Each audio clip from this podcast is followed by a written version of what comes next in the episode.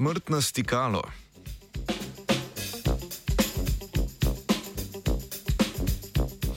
Za varno uporabo mikroorganizmov v terapevtske namene je ključna robustna kontrola njihove sposobnosti preživetja. Raziskovalna skupina je v reviji Nature Communications objavila članek o genetsko stabilnih ubijalskih stikalih, ki temelijo na tehnologiji CRISPR.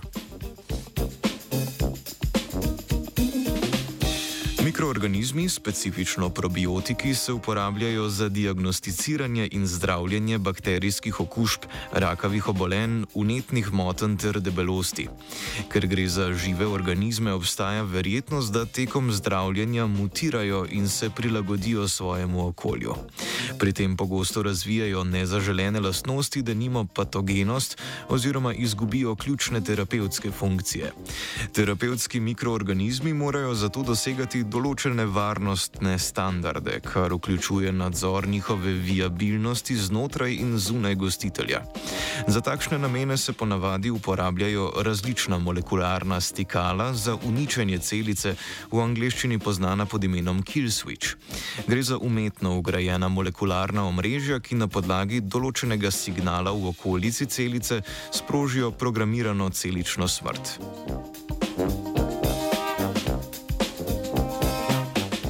Sintetične biologinje so izumile že nekaj različic takšnih ubijalskih stikal, a je do sedaj stikala pestila genetska nestabilnost. Gre za primer prej omenjene izgube zaželjene funkcije, v tem primeru kar stikala samega.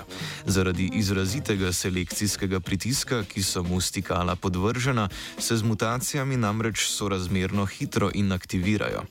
Poleg tega imajo bakterije razvite tudi poseben sklop mehanizmov, imenovan SOS odziv, s katerim poskušajo pobegniti škodljivim spremembam genoma, kakršna ubijalsko stikalo z gledišča bakterije vsekakor je.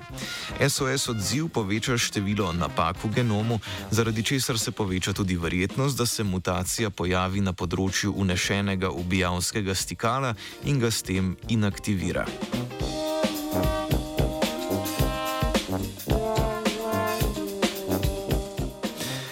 Kot osnovo za razvoj bolj stabilnega stikala so se raziskovalke poslužile sistema CRISPR-Cas9, ki sproži celično smrt kot odziv na prisotnost molekule anhidrotetraciklin ali krajše ATC, ter ga unesle v bakterijo E. coli.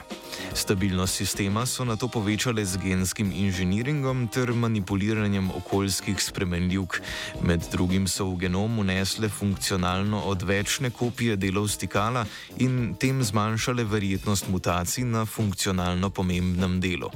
Poleg tega so odstranile nekatere genetske komponente SOS odziva, s tem pa zmanjšale število napak, ki jih tak odziv proizvede.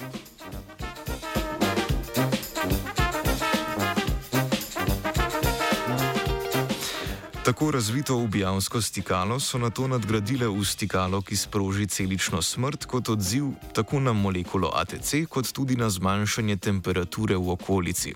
S tem so zagotovile, da mikroorganizmi umrejo ob izstopu iz gostitelja, ko se praviloma zmanjša tudi temperatura. Obe stikali sta se izkazali za dolgoročno stabilni, tako pri gojenju v petrijevkah, kot tudi pri vnosu v mišjega gostitelja.